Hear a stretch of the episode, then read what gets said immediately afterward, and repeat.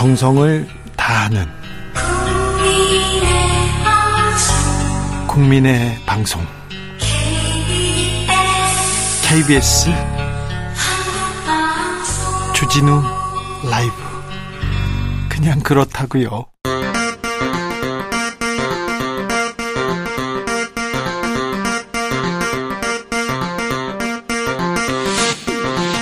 주진우 라이브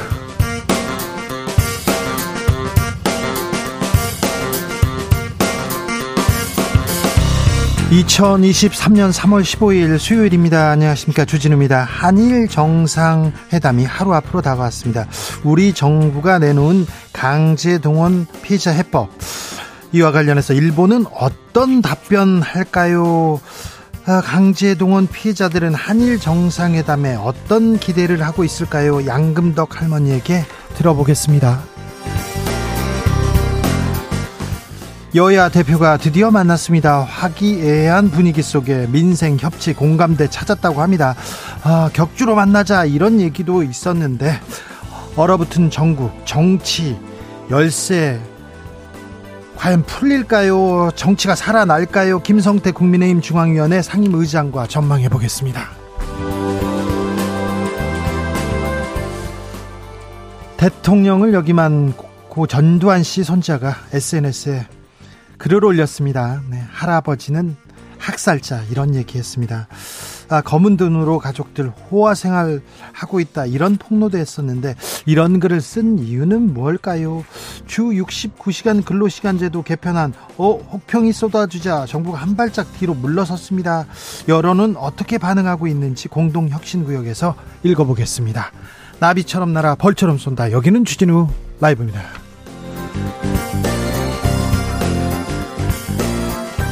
오늘도 자중차에 겸손하고 진정성 있게 여러분과 함께 하겠습니다. 행복하십니까? 행복하신지요? 한국인 행복 점수를 이렇게 따져봤는데요.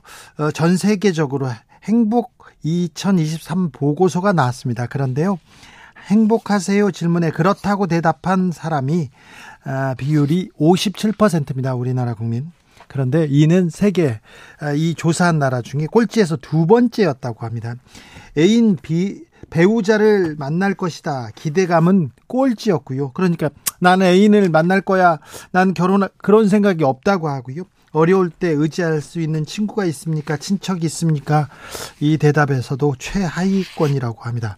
행복 아, 중요한데요. 왜 사, 행복해야죠. 행복하려고 사는 건데, 아, 내가 왜 이러, 이런 일을 하고 있지? 왜 내가 저 사람을 보고 있지? 왜 저 사람한테 기대를 갖고 있지? 음, 그런 고민에 빠져봅니다. 자, 근데요, 워렌 버핏이 그런 얘기 했어요. 네. 아, 결혼 생활을 잘 유지하는 방법이 뭐, 뭐예요? 이렇게 물어보니까, 아, 기대치를 낮춰라. 이렇게 얘기했는데, 낮은 기대가, 어, 관계를 이어간다. 이런 얘기도 했는데, 그렇지만은 않은 것 같은데, 자, 여러분께서는 언제 행복하십니까? 어떨 때 행복감 느끼십니까? 얼마 전에 주진우 라이브에서, 아, 뭐, 음식 나누고 싶어요. 그러니까 사랑하는 사람과 밥 먹고 싶다. 그런 얘기가 제일 많이 나왔는데요. 행복하다고 언제 느끼는지, 어, 뭐 하면 행복한지 알려주십시오. 샵 9730 짧은 문자 50원, 긴 문자는 100원. 콩으로 보내시면 무료입니다. 그럼 주진우 라이브 시작해 보겠습니다.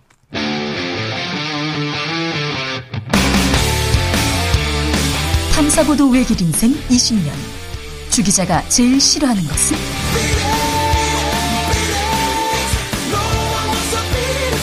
세상에서 비리와 부리가 사라지는 그날까지 오늘도 흔들림 없이 주진우 라이브와 함께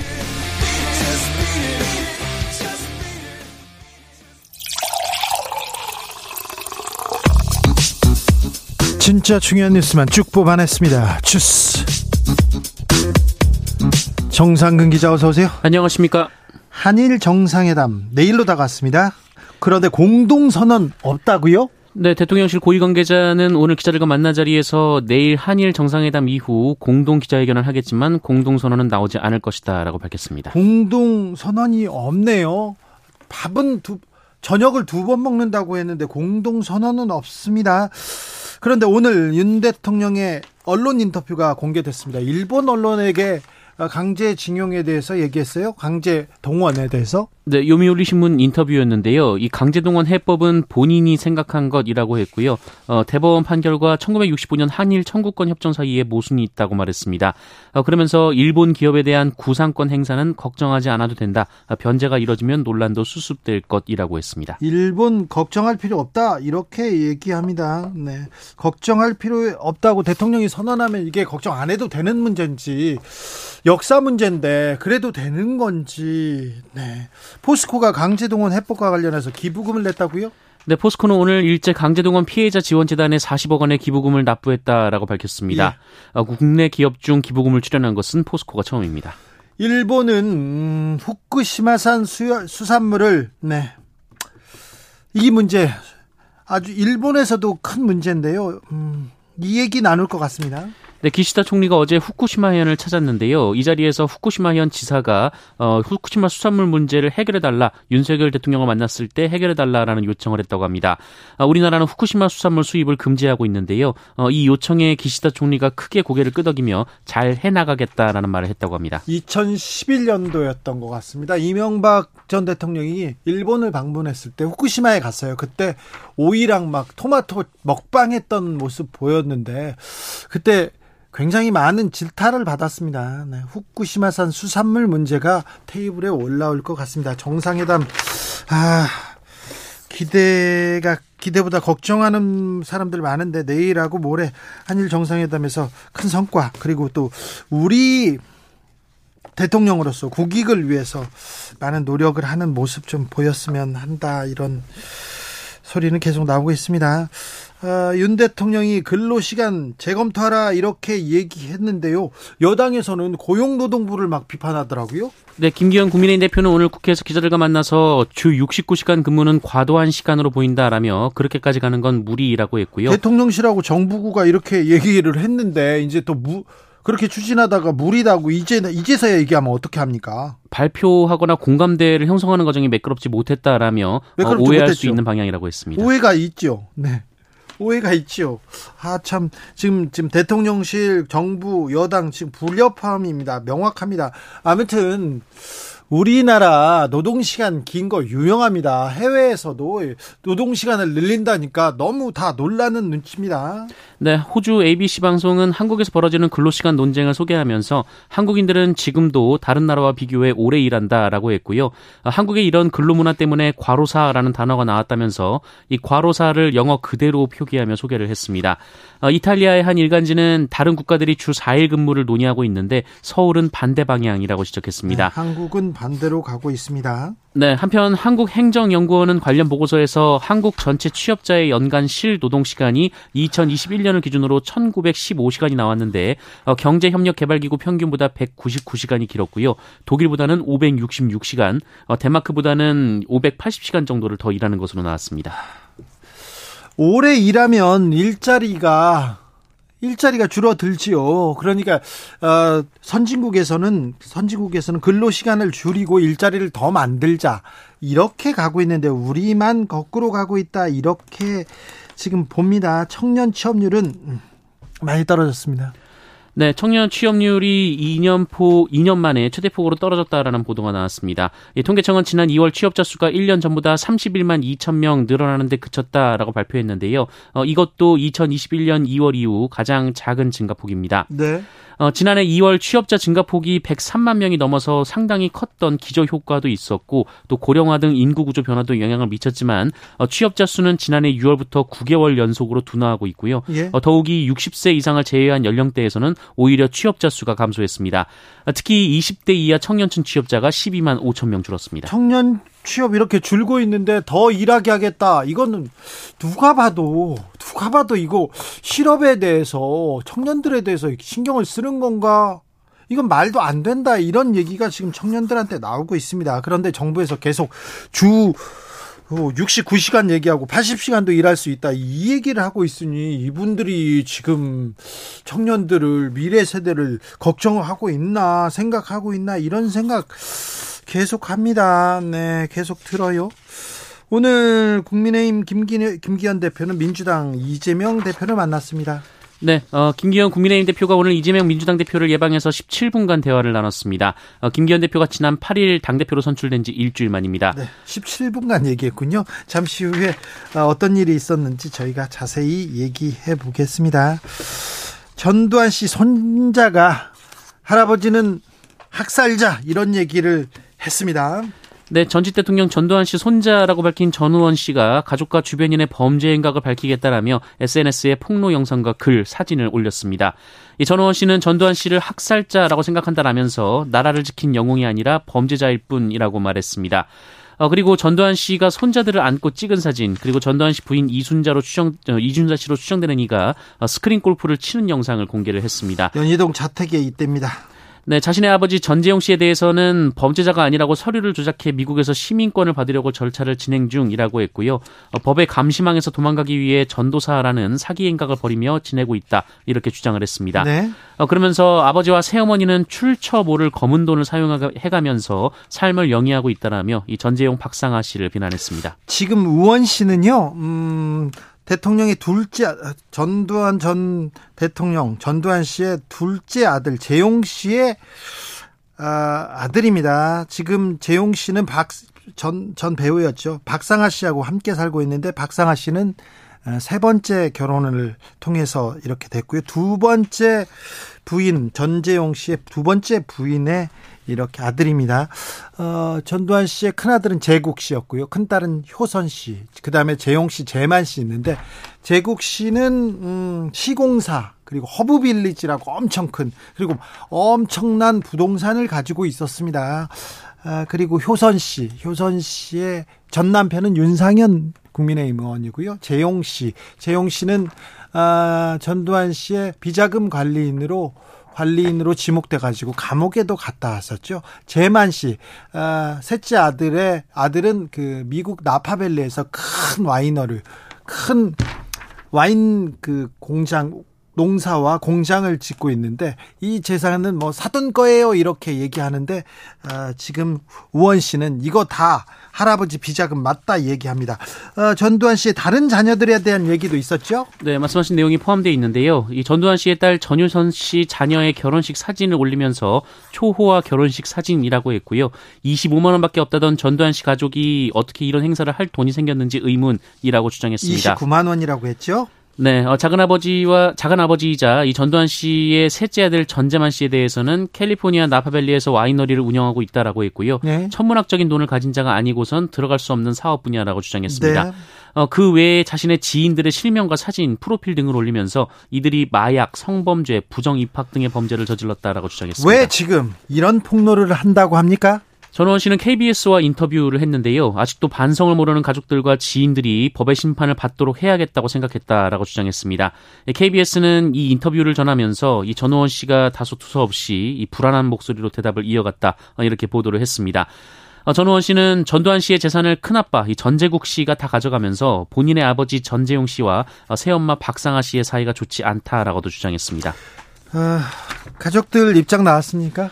네, 전재용 씨는 조선닷컴과의 인터뷰에서 아들이 우울증으로 고생을 많이 했다라고 주장했습니다. 어, 지난주까지 잘 지냈는데 13일 월요일부터 돌변했다라고 주장했고요. 네. 네, 그렇게 얘기했습니다. 우울증으로 고생한다, 정신 좀 질환이 있다 이런 불안한 상태라고 얘기하는데 어, 우울증 치료를 받은 적이 있고 불안한 상태는 맞습니다. 그런데 음, 죄인들 심판에 신의 심판을 피할 수 없다 이러면서 범죄 행각을 밝히겠다고 얘기하는데 학살자 전두환 와이너리 그리고 연희동에 있는 거 네, 불안한 상태인지는 모르고 있습니다만 거의 진실과 가까운 얘기를 하고 있는데요. 저희가 이 문제는 저희가 자세히 다루는 시간을 갖도록 하겠습니다. 제가 전두환 씨가 나 돈 없어 29만 원밖에 없어 그랬을 때 그 당시에 제가 취재한 게 많은데요. 그 얘기랑 같이 나누겠습니다. 음, 대치동의 한 아파트 경비 노동자가 직장 내 갑질 호소하면서 극단적인 선택을 했습니다. 네, 서울 강남구 대치동의 한 아파트 단지 내에서 70대 경비원이 숨진 채 발견돼 경찰이 조사에 나섰습니다. 고인은 어제 아침 7시 40분쯤 발견됐었습니다. 네, 음, 진상이 밝혀져야 됩니다. 억울한 죽음은 끝내도록 특별히 경비 노동자들 극단적인 선택 이어지고 있으니 이런 일인 없 아니 나이 드신 분들이 경비한다고 해서 나의 이, 이 문제에 대해서 저희가 좀 고민하는 시간 갖도록 하겠습니다. 주스 정상근 기자 함께했습니다. 감사합니다. 고맙습니다. 언제 행복하신지요? 이렇게 물어봤더니요. 김주리님 밤에 자려고 누웠을 때 잘 때요 정말 행복합니다. 아 잘 때 이렇게 행복하다. 그냥 이분들은 편한 거예요. 아 괴롭다 이렇게 안 하고 아 편하시네. 좋네요. 네.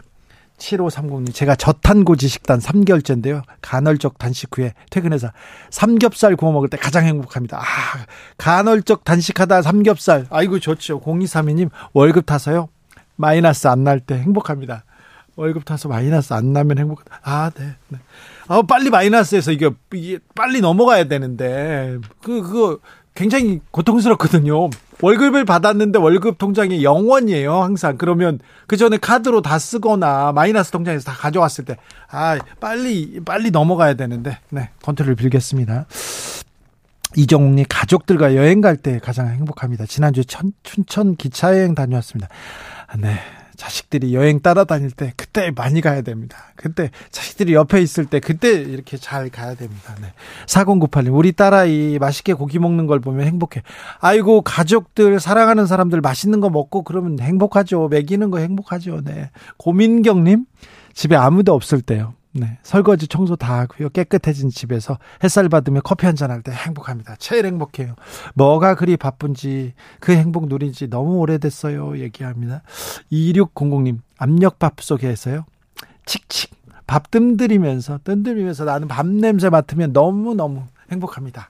아, 소소한 곳에서 행복을 많이 찾으시는데요. 아, 행복 바이러스를 이렇게 좀 많이 전파해 주셔야 되겠습니다.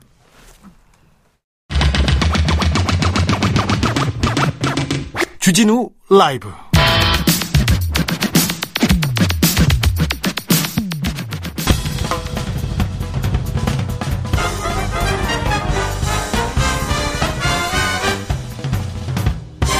훅 인터뷰. 모두를 위한 모두를 향한 모두의 궁금증 훅 인터뷰. 대통령은 옷 벗으시라. 일제 강제 동원 피해자인 양금덕 할머니가 정부의 배상안에 대해서 이렇게는 받아들일 수 없다. 불가, 수용 불가 입장을 밝혔습니다. 일본의 사과 없이는 단 한 푼의 배상도 필요 없다. 이렇게 말씀하셨는데요. 양금덕 할머니의 목소리 직접 들어보겠습니다. 아, 할머니 안녕하세요. 건강은 어떠세요? 아직까지는 조금 뭐 많이는 그것이 아니도 집에서 왔다 갔다 길에 나갔다 왔다 갔다나 해요. 네네. 제가 막걸리 어, 받아들고 한번 찾아뵙는다고 했는데 올 봄에는 꼭 찾아뵙겠습니다. 예, 말로만 말고 사갖고 와. 아, 알겠으니까 올 봄에는 갈게요. 예. 네. 자, 할머니, 정부에서, 자, 제3자가 배상하겠다, 이렇게 발표했는데, 이 소식 듣고 어떤 생각 드셨어요? 어, 그놈들이 사람이요? 왜제 진리가 있고, 어? 배상한 사람이 따로 있을 것인데, 왜 우리나라에서, 동양에서 그런 것을 내안 받는다고 말했는데, 네. 돈이 문제가 아니라 사과를 해라, 이 얘기를 하셨잖아요. 예. 그런데, 어, 사과가 없었어요. 상하 말이 없어요. 그죠? 예. 윤 대통령이 피해자 입장을 존중했다, 이런 얘기를 했는데, 어떻게 들으셨습니까? 대통령이 아니라 못난 놈이고 사람이 아니라고 보여 나는. 내가 알겠습니다. 오퍼스를 하겠어라고. 아, 네. 오퍼고 네. 나오지 말라고 그러니까 예, 내가 했는데. 예, 알겠습니다. 아흔 다섯 살 먹은 할머니시니까 이렇게 누구한테 이렇게 꾸짖을 수도 있습니다. 그렇게 듣겠습니다. 아무튼 그런 돈은 안 받는다 이렇게 말씀하셨어요. 예. 네. 이 돈이 필요한 게 아니죠. 아, 말이라고요? 저기 일본에서 일본 정부에서 이런 강제 동원 우리 강제 동원하지 않았다 강제로 끌고 간 거 아니다 강제징용 아니다 이렇게 아예 어, 부인했어요 일본이 이런 태도는 어떻게 어떻게 들으셨어요 예. 강제 도구로 아니면 그 우리가 돈 있어서 일본은 못으로 갔겠어. 그니까요 어, 할머니 그때 일본 가고 싶지 않아도 다 끌려갔고 거기 가서 그 월급도 제대로 못 받았고 돈도 못 받고 아, 오셨죠 처음에 그랬더니 일본 교장이 내가 1학년부터 6학년까지 급작을 했어요. 그때 공부 잘해갖고. 예 어, 그렇게 어, 일본 말로 어, 너는 머리가 좋고 공부도 잘하니까 일본 가서 예. 중학교를 음, 가면 네. 공부를 가르치게 중학교를 더 되게 그래서 난 내 희망은 네. 중학교라도 어 우리 집서는 그때나 얼마나 중학교 보내서 얘기하더를 예. 그러니까 내가 그 일본이나 갔다 오면 일본 공부를 하고 뭐 중학교 나 다른 곳이 갔다 와서 공부를 하면 여기서 어, 강주 나주 와서 선생길이나 할까 내 희망사원 그것이었거든이라 자, 그래서 일본 교장이 일본 가면 어, 중학교도 가르쳐 주고 그렇게 그 배울 수 있다고 해가지고 그렇게 가신 거예요? 그렇죠 그랬더니 갔더니 공장 일만 시켰습니까? 일만 싹 빠지게 하고 와서 지금까지도 음, 그 동네 사람들이 어른들이 하는 말이 네. 이- 그런 데 가서 몇 놈이나 상대 있냐고 소리가 우리 아버지가 그 소리 듣고 얼마나 부모가 그런 말 듣고 막상 내가 그랬더라도 동네 어른들이 그렇게 말이야 쓰겠어. 아니 그렇죠. 그러면 안 되죠. 그런 게 또 상처되죠. 얼마나 예. 참 울고 불고 네. 응, 그랬는데 지금 내 실세가 그거를 안 갔으면 예. 내가 지금까지 내가 공부도 잘하고 그래 나서 내가 무엇을 했어도 한덕 했을 것이지만은 그러니까요. 더 가갖고 내 신세가 요모양 돼갖고 이렇게 사요. 아이고 그때 이제 중학교 가르쳐 준다고 해서 일본 갔는데 미쯔비시 그 중공업에서 그 일만 시켰습니까? 몇 년이나 시켰어요? 1년 반 1년 반. 근데 월급은 제대로 줬습니까?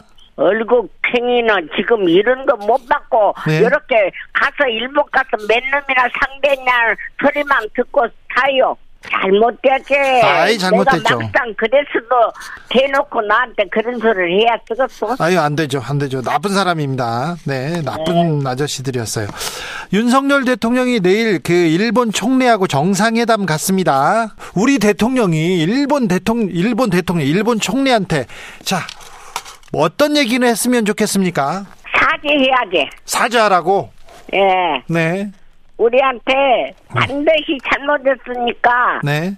어? 우리한테 사죄를 해야지. 네, 사죄해야지. 예. 네, 사죄하라. 이 얘기 꼭 했으면 좋겠습니까, 우리 대통령이? 사람이 뭐, 네. 우리가 그런 말을 안 해도, 네. 반드시 자기 자청해서 지가라도 사죄하고 할머니들 응, 잘못된 일이라고 사죄를 해야죠. 네. 일본 정부는 사죄해야죠. 과- 잘못한 거에 대해서는 과거에 대해서는 역사를 직시하고 사과해야죠. 예. 네. 우리 대통령도 사과하라고 내일 해야죠. 아 그러고 말고요. 네. 사과를 자기가 먼저 그런 말을 시켰어요. 우리 한국 할머니들한테 네. 사죄하라고 먼저 말을 해놓고 네. 다 할머니들한테 유한을 시켜야지. 네, 알겠습니다. 네, 네. 네. 아, 지금 올해 95 되셨어요. 예. 할머니 건강하셔야 됩니다. 건강에는 무엇을 잘 먹고, 예. 어? 그래야 니 혼자 살면서 자식들은 따로 살고, 예. 어? 근데 뭐 얼마나 나이 먹어갖고 무엇이 잘 들어가요 혼자 산게 아, 예, 알겠어요. 그래도 그래도 화나도 화병 나고 막 그러면 안 돼요. 아예 합병은 안 내고 예. 나 그렇게 뭐 동네 댕기면서 왔다 갔다 바람 쐬고 댕기요 네네네.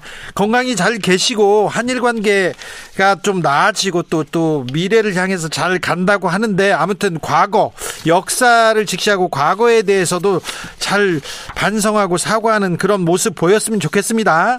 예 그렇게 저희도 목소리 내겠습니다. 예, 예. 할머니도 그 자리에서 그- 건강하게 잘 계셔야 됩니다. 고맙습니다. 네, 막걸리 사들고 찾아뵙겠습니다. 예, 예. 난 꼭 말씀- 막히게 사고 있어. 네, 네, 네, 꼭 갈게요. 예. 네.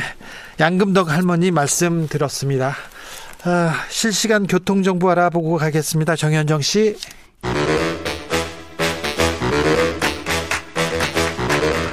이것이 혁신이다. 여야를 내려놓고 관습을 떼버리고 혁신을 외쳐봅시다. 다시 만난 정치 공동 혁신구역. 수요일 주진우 라이브는 정쟁 비무장 지대로 변신합니다. 여야 혁신위원장 주진우 라이브가 지정했습니다. 세 분 모셨습니다. 김용태 국민의힘 전 최고위원 어서 오세요. 안녕하세요. 김용태입니다. 장경태 더불어민주당 의원 네, 안녕하세요. 장경태입니다. 더불어민주당 최고위원입니다. 용해인 기본소득당 상임대표. 네, 안녕하세요. 용혜인입니다. 네. 용해인 의원님, 가족여행가 다녀오셨어요? 그런데 뭐, 뭐, 공항에서 무슨 일이 있었습니까? 네, 그 공항에서 귀빈실 사용과 관련돼서 이제 언론 보도를 통해서 이제 뭐 저를 지지해 주시는 많은 분들께 좀 불리미스러운 뉴스가 나가게 되어서 좀 죄송하다는 말씀을 먼저 드리고요. 이 공항공사에서 사용 안내해 준 절차에 따라서 이제 공무의 사용이라고 표시한 그 귀빈실 사용 신청을 했습니다. 그리고 공사의 승인을 얻고 공무 외의 사용이다. 이거는 네, 라고- 가족 여행이다고 얘기를 하고 네, 했어요. 체크를 하고 예. 이제 목요일에 이제 귀빈실을 한 30분 정도 사용을 했었는데요. 그리고 이제 공사 측에서 착오가 있었다고 알려와서 이제 안내대로 귀빈실 일반 이용객과 동일하게 사용료도 납부를 했습니다. 그래서 공사에서 안내한 절차대로 진행을 해서 사용 승인까지 받아서 저는 절차에 문제가 있을 것이라고 미처 생각을 못했는데요. 네. 뭐 경위가 어떠했건 간에 제가 절차와 규정을 뭐 보다 면밀하게 좀 확인했어야 되는 일이다라고 생각하고 자초지종을 떠나서 이 제 불찰에 대한 지적과 여러 가지 책녀들에 참 송구스럽고 또 민망합니다. 알겠습니다. 무슨 내용인지는 알겠네요. 공사에서 이렇게 하라고 해서 했는데 그게 또 문제가 좀 있었다고 합니다. 네. 알겠어요. 다음부터 잘하세요. 네. 네. 김용태 전 최고 고생하셨어요. 네, 감사합니다. 헬스케졌네. 더 빠져야 되는데. 뭐 이게 무슨 경선 다이어트도 아니고 자 고생 많으셨습니다. 네네. 자 고생하셨어요. 선거판에서 이런 얘기가 있잖아요. 원숭이는 나무에서 떨어져도 원숭인데 사람은 선거에서 떨어지면 사람 취급도 못 받는다. 그러니까 바로. 예. 선거 끝나자마자 저희 국민의힘 최고위원분들 언론에 일제히 나와가지고 뭐. 뭐, 뭐, 같이 갈 수 없다부터 그렇죠. 시작해서 사석에서는 뭐 죽이겠다, 뭐, 그래요? 정치적으로, 이렇게 정치적으로 죽이겠다, 뭐 이런 말씀들도 하신다고 하는데, 최근에 또 어젠가에 보니까 또 같이 갈 수 있다라고 또 하시더라고요. 그러니까 아니요. 최고위원분들도 이제 메시지가 일어나가 안 되신 것 안 같아가지고. 되는데 안 되는데 거의 공통적으로 이준석계하고는 같이 가지 못하겠다고 얘기합니다. 근데 또 어제부터는 또 같이 갈 수도 있다라는 식으로 또 워딩을 하고 계셔서. 아 이거 뭐 소풍이에요. 같이 그러니까 갔다가. 왔다, 왔다 갔다 하시는 것 같아서 최고위원분들 좀 메시지 통일 좀 해주셨으면 좋겠어요. 아 그러게요. 괜찮겠죠. 그래도 김용태 최고위원이야 뭐. 아, 뭐, 뭐, 국민의힘에 기대주고, 또, 국민의힘의 개혁과. 장경태 의원님 너무 웃으시는데요. 장기태 웃으면 안 되는데요? 제가 보기엔 기대주긴 만, 기대주긴 한데, 국민의 힘의 기대주는 아닌 것 같아요. 네. 다른 당이 또- 또, 뭐, 소리를 또 모르겠는데. 여기서 아, 네. 그렇군요. 국민들은 기대하는데, 지지자들은 기대하는데. 네. 그렇죠. 네. 그 저는 신당의 역설적이게도 민주당이 좀 잘하셨으면 좋겠어요. 민주당이 지금 비정상적이고 비상식적이다 보니까 지금 우리 당원분들께서 대통령에 더 힘을 실어야 되, 줘야 되지 않나 이런 생각하시면서 좀 뽑으신 것 같아가지고 아, 여기서 또 그 민주당이 왜 나옵니까? 혁신 경쟁을 좀 같이 뭐 했으면 좋겠습니다. 저희는 혁신할 거고요. 뭐 어찌되고 국민의힘 전당대회가 윤핵관 일변도로 일색으로 꽉 채워졌기 때문에 저희도 그 모습을 보면서 보다 더 저렇게 되지 말아야겠다 타산지석 삼겠고요. 네. 근데 신기하게도 보통 전당대 끝나면 낙선한 후보들에 대한 어떤 배려와 포용이 먼저 나오거든요. 그래요. 그런데 저요. 누구 득달같이 달려들어서 막뭐 떨어진 사람한테 거의 뭐 부관 참시하듯 더, 더 죽어라 더 죽어라 이렇게 참 고사 지내고 있는 것 같아서 참 안타까웠습니다. 네. 제가 그 짧게 말씀드리면 저희가 그 전당대회 기간 중에 후보들 간에 뭐 서로 검증하고 비판하다 보니까 감정이 상할 수 있잖아요. 네.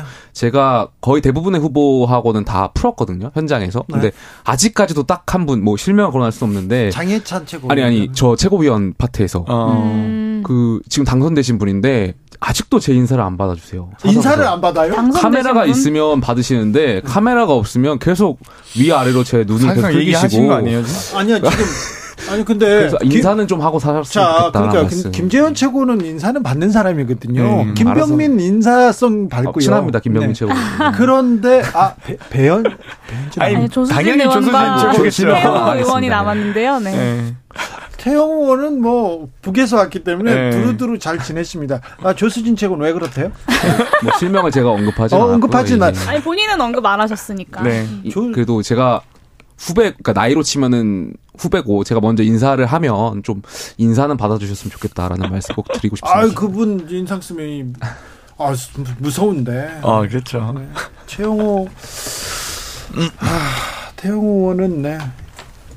인사 잘 받으셨어요. 네, 잘 받으셨어요. 모르는 사람하고도 인사를 잘 하시더라고. 아, 누구예요? 그럼 몰라요? 이렇게 하고 지나가시더라고요. 네. 네. 저, 아무튼, 그러셨습니다. 왜 그러냐면 지역구 의원이셔가지고 누구한테나 인사를 잘 한다고 얘기하십니다. 네. 뭐, 북, 그런 건 아니고요. 네. 자, 민주당, 민주당이 잘해야 국민의힘 잘한다고 얘기하는데 민주당에서 한번 봅시다. 연대 포용 당평 이렇게 잘 돼가고 있는 것 같습니까? 국민의힘은 국민의힘의 이번 당직 인사 또한 뭐 최고위원회도 윤핵관으로 꽉 채우셨는데 당직 인사도 뭐 꽉 채웠다고 보여지고요. 어찌되었건 이 저희와는 좀 다른데 저희는 이 여당을 상대하는 야당이기 때문에 선명 야당 또 강한 야당이 돼야 되는 상황이고요. 여당일수록 또 이 어찌되었건 이 집권당이기 때문에 당원뿐만 아니라 국민들도 포용하기 위해서 더 노력해야 되거든요. 그런데도 불구하고 당직 인선은 뭐 대단히 윤핵관 일색이었기 때문에 아마도 그런 소통의 부재 혹은 당직을 받지 못한 또 김기현 후보를 지지했던 의원님들의 불안감은 훨씬 더 커질 수밖에 없다. 대놓고 그냥 공천 배제하겠다 이런 메시지로 읽힐 수 있기 때문에 아마 당내 갈등과 불안감은 훨씬 더 커질 겁니다. 그런데요, 저는 김재현 최고위원의 5.18 발언 그리고 김광동 진실화해위원장의 그런 역사적 이런 무지, 무지라고 해야 되나 이런 궤변 이런 얘기가 나오는 것 자체가 이게 국민의힘 지도부 새로 꾸리자마자 보수 우익 본성 드러내는 거 아닌가 그런 우려도 우려를 갖는 사람도 많습니다. 제가 전당대회 때 당원 여러분들께 정신 제대로 박힌 사람을 최고위원으로 만들어 달라고 말씀 그렇게 들었는데 네. 글쎄요 모르겠습니다. 김재원 최고위원의 이 발언은 굉장히 저는 화가 나는 발언이었어요. 그러니까 김종인 전 위원장이나 이준석 전 대표 체제에서 저희가 정말 5.18에 대한 진정성, 그다음 호남 에 대한 진정성을 보이기 위해서 굉장히 많은 노력을 해왔고 네. 정말 앞으로 보수가 어떻게 나가야 되는지 국민 여러분들께 많은 모습을 보여줬는데 어, 당선되자마자 당선 전에도 정광훈 목사 찾아가서 계속 그 극렬 지지자들을 위해서 김지현 최고가 어, 이야기하셨던 걸로 알고 있고요. 당선되자마자 찾아가셔가지고 5.18 정신을 부정하는 듯한 말씀을 하신다면 글쎄요. 그, 그, 그 이후에 김지현 최고 사과하셨지만 뭐 김지현 최고 말씀대로라면은 뭐 표를 얻기 위해서 조상배도 판다고 하는데 그분의 사과의 진정성을 누가 알아주시겠습니까? 그런데 선거 때 정광훈 목사를 국민의힘 지도부 누구 뭐 찾아가는 거 거기 그것까지는 이해가 됩니다. 왜 그러냐면 많은 영향력과 표를 가지고 있다면 그럴 수도 있는데 근데 당선되자마자 가서 인사를 드리더라고요. 그러니까 저는 글쎄 저는 도저히 이해가 안 가고요. 그러니까 그러니까 정광훈 목사는 늘 그 자리에 있었어요.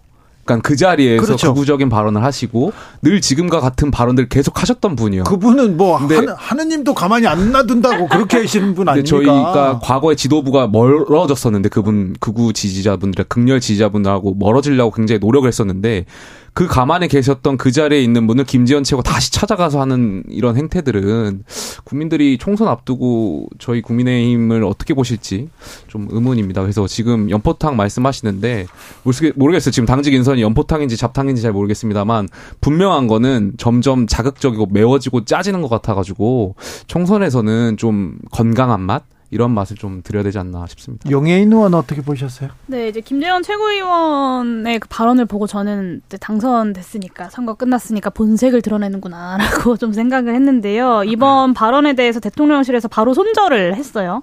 뭐 입장이 확고하다. 5.18 정신 헌법에 수록해야 된다는 입장이 확고하다라고 손절을 했습니다. 근데 우리가 옛날을 떠올려 보면요. 나경원 전 의원이 이제 그 저출생 정책 관련돼서 했던 말 가지고 대통령실의 뜻과 다르다라고 아예 해임을 시켜버렸던 기억이 나지 않습니까? 그렇다면 왜 손절을 하는데 김재원 최고에 대해서 사퇴하라는 메시지, 윤심의 어떤 메신저가 내려오지 않는지 저는 좀 의문이고요.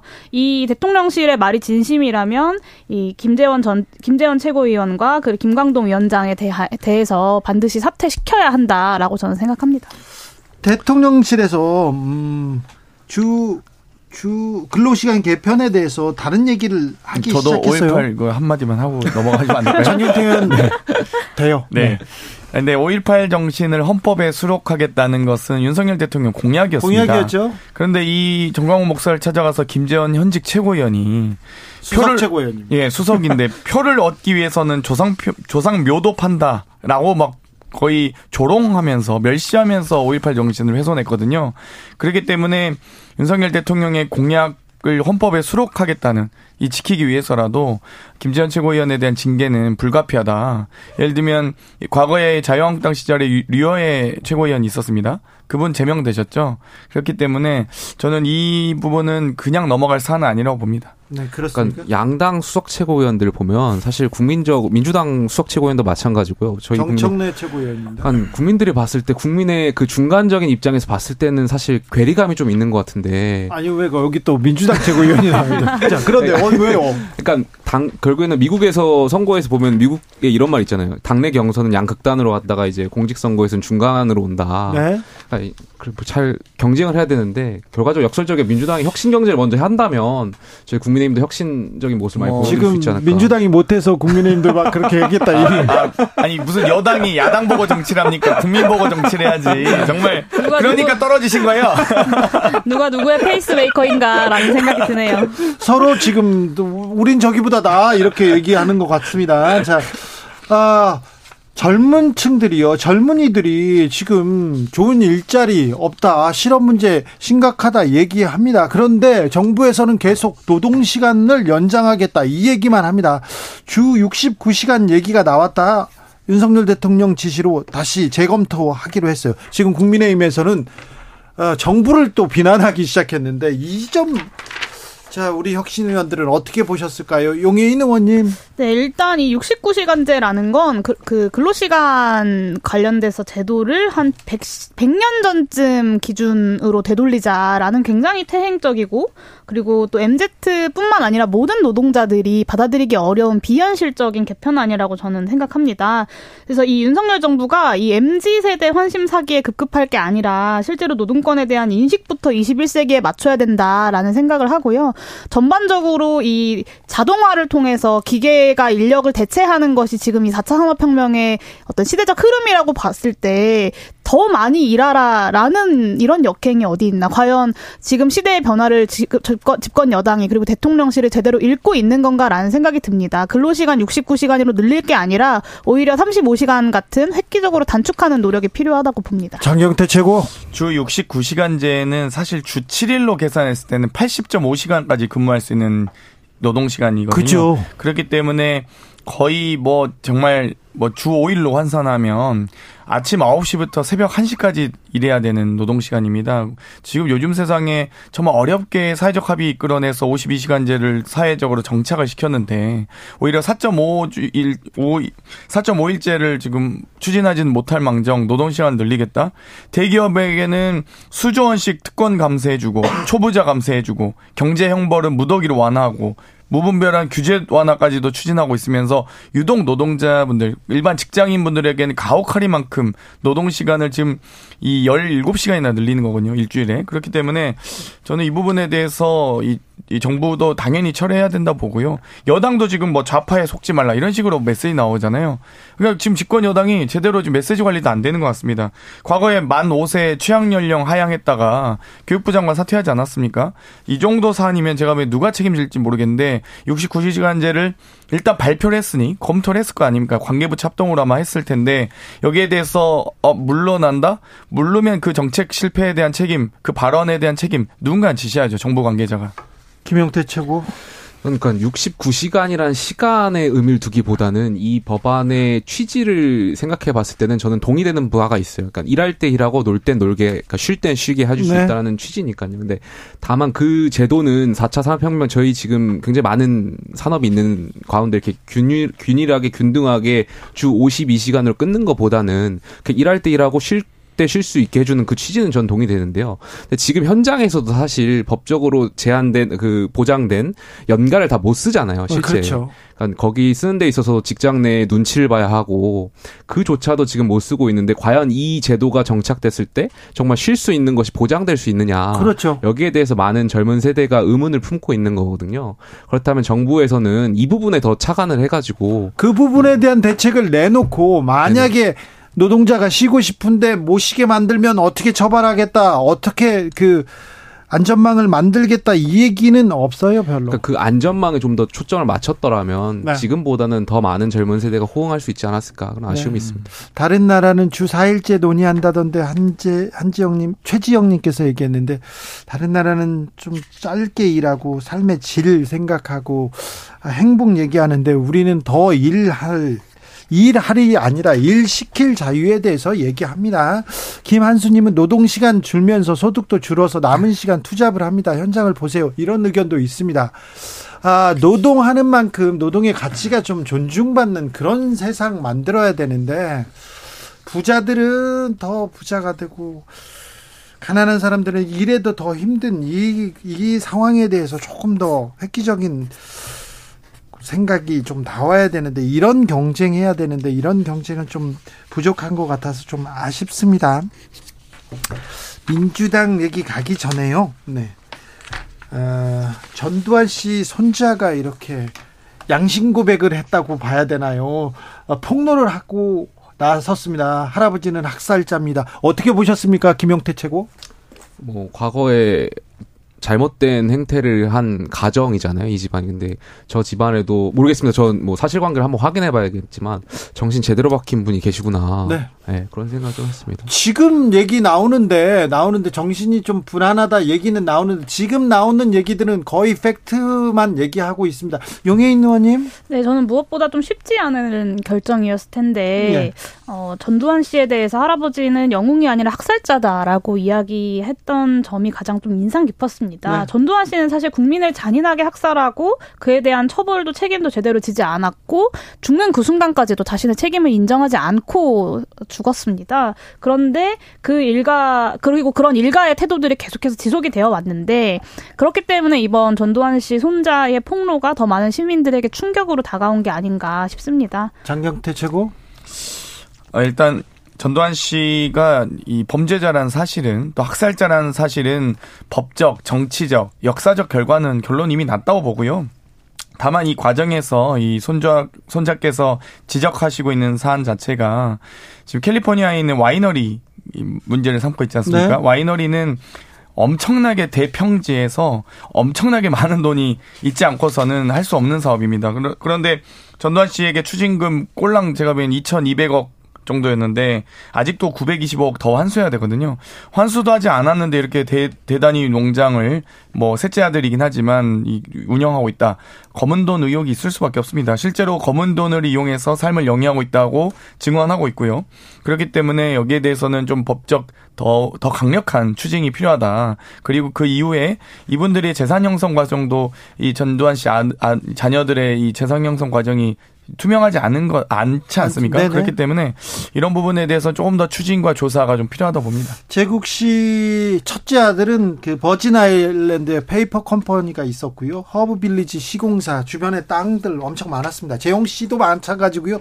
재만 씨는 미국에서 와인 양조장 그리고 와인 농장 크게 가지고 있는데 재만 씨의 재산만 해도 수천억 대입니다.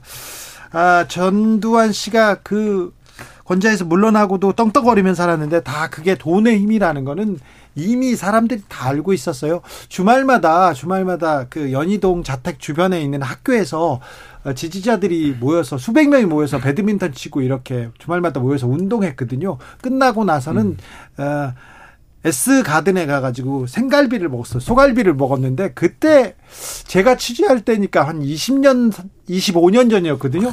근데 한 끼 가격이 한 7, 800만 원씩 이렇게 냈었어요. 그때 그 당시면 지금 아, 몇 천만 원, 수천만 원을 그냥 지금 돈 가치로 따지면 수천만 원을 한 끼에 이렇게 먹는구나. 그 돈은 어디에서 나왔을까? 이런 생각 해 봤는데 한번 아무튼 자기 학자금들, 손자 학자금을 어, 연희동 아주머니 계좌에서 이렇게 보내줬어요. 이런 증언이 나왔거든요. 이 계좌를 열어보면 이 돈도 아무튼 전두환 씨 비자금을 뭐 왜 안 찾았을까? 왜 못 찾았을까? 여기 것도 의문입니다. 민주당으로 좀 가보겠습니다. 민주당은 아, 이재명 대표 사퇴하라 이런 목소리가 당내에 있습니까? 글쎄요, 저는 뭐 그게 이제 언론을 통해서 자꾸 익명으로 나오다 언론에는 보니까 나오는데요. 솔직해지셔도 전혀 됩니다. 못 느끼고 있습니다. 사실 그리고요. 제가 국회의원 169명이 있는 정당이기 때문에 어찌됐건 뭐 일단 100명이 넘는 곳에서는 다양한 의견이 나올 수밖에 없습니다. 10명만 모여도 다양한 의견이 나오기 때문에 네. 뭐 오히려 국민의힘은 이, 이 윤핵관 일색이시니까 잘 못 느끼실 수 있는데 저희는 어쨌든 다양한 의견 나올 수 있다고 아니, 보고요. 근데 실제 제가 체감되게 목소리를 듣지 못하고 있습니다. 뭐 열- 몇몇이 뭐 따로 이렇게 가서 하실 수는 있는데 뭐 네. 공개적인 발언이라든지 의총에서의 분위기는 전혀 그렇지 않습니다. 아니, 장경태 의원님 혁신위원장이신데 먼저 목소리를 내셔야 되는 거 아닙니까? 뭘, 뭘 목소리 낼까요? 당대표 관련해가지고 윤핵관 물러가라? 아니 당 여당 아 야당 관련해가지고 당대표 김재현 최고 먼저 사퇴하시면 고민해 보겠습니다. 그런데 자 민주당 혁신위원장 네. 장경태 최고. 자 혁신을 위해서는 원팀이 돼야 됩니다. 지금 그렇습니다. 강제동원 해법 그리고 여러 가지 학폭 문제도 있었고 여러 가지 정치 해법 안 먹히는데 안 먹히는데 무엇보다도 민주당 내에서 좀 단결된 힘을 보여줘야 될 것 같습니다. 의원들은 어떻게 하는지는 몰라도 이 지지자들 간의 이 갈등은 심각해 보입니다. 그래서 어제 이 대표께서도 라이브 방송 중에 지지자분들께 여러 가지 이런 갈등과 오해들을 이좀 자제해달라는 또 강력한 부탁을 하셨고요. 여러 가지 이 의원 모임이라든지 또 여러 이 모임에서 어 여러 가지 이 갈등들이 특히 또 봉합되어 가는 과정입니다. 그래서 오늘 더미래와 또 간담회를 하셨고 그 과정에서의 메시지 그리고 뭐 청와대 이 문재인 정부 청와대 어이 소위 청와대 출신들 모임에서도 이재명 대표 체제를 굳건하게 지키고, 지키고 오히려 지금 여러 가지 69시간제 무능이라든지 한일 외교 굴욕적인 이런 외교를 일삼는 윤석열 정권에 대해서 어, 단호하게 규탄해 나가야 된다. 원팀 보이스를 내야 된다라고 이야기하고 있습니다. 용해인 의원 바깥에서 어떻게 보고 계십니까? 네, 오늘 이제 홍익표 의원이 그 리스크 방어하고 비판을 해야 할 일을 하지 않는다, 않았다라는 이제 이야기를 하셨는데, 저는 이 내부적인 분란에만 치중하는 것보다 뭐 쌍특검이나 횡재세 같은 의제들을 제시하고, 뭐 정부 여당과 맞서고, 뭐 야삼당 간의 공조를 이끌어내는 역할을 하는 것이 이 총선에서 민주당이 국민에 대한 신뢰를 회복할 수 있는 길이지 않냐라고 저는 좀 생각하는데, 사실 국회가 지금 뭐 여당, 야당 다 멈춰 있는 상태라서 굉장히 아쉽게 생각합니다. 그 지지율을 보면 국민의힘이 전반적으로 더 높게 나오지만 여러 여론조사들을 이제 그 둘러보면 중도층에서는 민주당에 대한 지지가 더 높게 나오는 경향이 있거든요. 경향이 있습니다. 지금 네. 저희들 저희들 수치는 네, 말씀 안 수치를 드렸습니다. 얘기하지 않았습니다. 네, 네. 경향이요. 네, 이걸 보면 이 이재명 사법 리스크에도 불구하고 중도층은 구- 그 윤석열 대통령을 지지할 수 없다, 국민의힘을 지지할 수 없다는 거예요. 그렇다면 민주당에 지금 해야 되는 역할이 뭔가 저는 그거를 더 치열하게 고민하셔야 되지 않을까 싶습니다. 민주당 고민이 거기에 있습니다.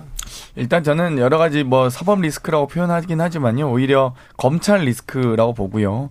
어, 4월 정도는 이 논란도 다 끝날 거라고 봅니다. 왜냐하면 수사는 검찰의 시간이지만 재판은 검찰의 시간이 아니거든요. 어차피 답정 수사, 답정 기소하고 있기 때문에 재판에 갔을 경우엔 지금이 언론에선 이런 이런 의혹이 있다 이렇게 피의사실 공표들이 막 되지만 재판에서 이 근거와 물증으로 해야 됩니다. 그렇기 때문에 재판에서 설득력 있는 또 확실한 이 적, 적합한 물증과 증거들을 어, 제출하지 못할 경우엔 검찰이 그 모든 이 책임을 다 져야 될 거고요. 그에 반해서 저희는 어찌되었건 지금 여러 가지 난방비에 대한 지적, 69시간제에 대한 지적, 여러 가지 이 한일 외교에 대한 지적들을 차근차근 해 나가고 있기 때문에 국민들께서 지금 이 윤석열 정권의 무능과 무기력, 무책임에 대해서는 좀 조금씩 더 공감대가 확산되고 있다. 뭐 민주당도 다- 당연히 노력해야 됩니다만 윤석열 정권이 아마 지금 역사상 최악의 대통령과 최악의 정권으로 어, 몰락할 가능성이 매우 높아지고 있기 때문에 저도 그러지 않길 바랍니다. 근데 뭐 예를 들면 여러 가지 경제적 어려움들이 지금 이미 미국에서도 지금 시작되고 있는데 우리나라만 지금 대책이 없거든요. 그렇기 때문에 저희가 민생 추경 30조 하자라는 제안을 이미 1월에 했기 때문에 좀 이 진정성을 가지고 함께 논의했으면 좋겠습니다. 김용태 최고. 이재명 대표의 사법 리스크를 검찰 리스크라고 말하는 것 자체부터가 국민들의 신뢰를 잃었다라고 저는 생각해요. 그러니까 이재명 대표를 둘러싼 지금 사법 리스크 의혹이 전당대회 과정부터 불거져 왔던 거잖아요. 그래서 저는 이재명 대표가 무슨 생각으로 당대표를 하시는지 이해가 안 됐어요. 저는 당연히 대선 주자였고 다음번 대권을 나가기 위해서 당대표를 나가신다고 생각했거든요. 그래서 비상식적이라고 생각했는데 그렇게 다음번에 대통령 선거에 나가려면 다음 총선에 이겨야 되잖아요. 민주당 입장에서는. 근데 지금 이 상황으로는 저는 이길 수 없다라고 생각되거든요. 그러니까 결과적으로 대선을 다시 나가려고 하는 것이 아니라 본인의 그런 사법 리스크를 방탄하기 위해서 당대표를 하는 거 아닌가. 아, 그럼 국민의힘 입장에서는 김기현 이재명, 대- 이재명 대표를 막 대표, 응원하면 될 거 아니에요? 저는 그렇죠. 전략적으로 예, 이재명 대표를 그럼 응원하고 김기현 있습니다. 대표는 이해 가세요? 왜 저희 또 신임 당 대표님을 또 왜 그러십니까? 아니, 그러니까 예를 왜또 들면 갈라치기를 하시려고. 아니, 김기현 대표님은 지금 여러 가지 울산 KTX 땅 의혹부터 해서 뭐 여러 의혹들이 있으시잖아요. 거기에 대해서 제대로 해명도 안 하고 계시고 심지어 전당대 때는 대통령실 행정관들이 개입해가지고 그렇게 단톡방에서 홍보물이나 퍼다 나르고 있고 상대 후보 비방하고 행정관들이 그러면 돼. 행정관이 물론 행정관이 초대한 분들이지만 그렇다 할지라도 어, 강제로 초대, 뭐, 올랐어요 이랬으면 바로 나가셨어야지. 왜 다른 분들 초대합니까? 그러니까, 여러 가지 이미 확실한 저- 물증이 저 너무 많습니다. 낙선해가지고 김용태, 장경태, 용해인 세 분과 혁신구역 마무리하겠습니다. 감사합니다. 감사합니다. 감사합니다. 감사합니다.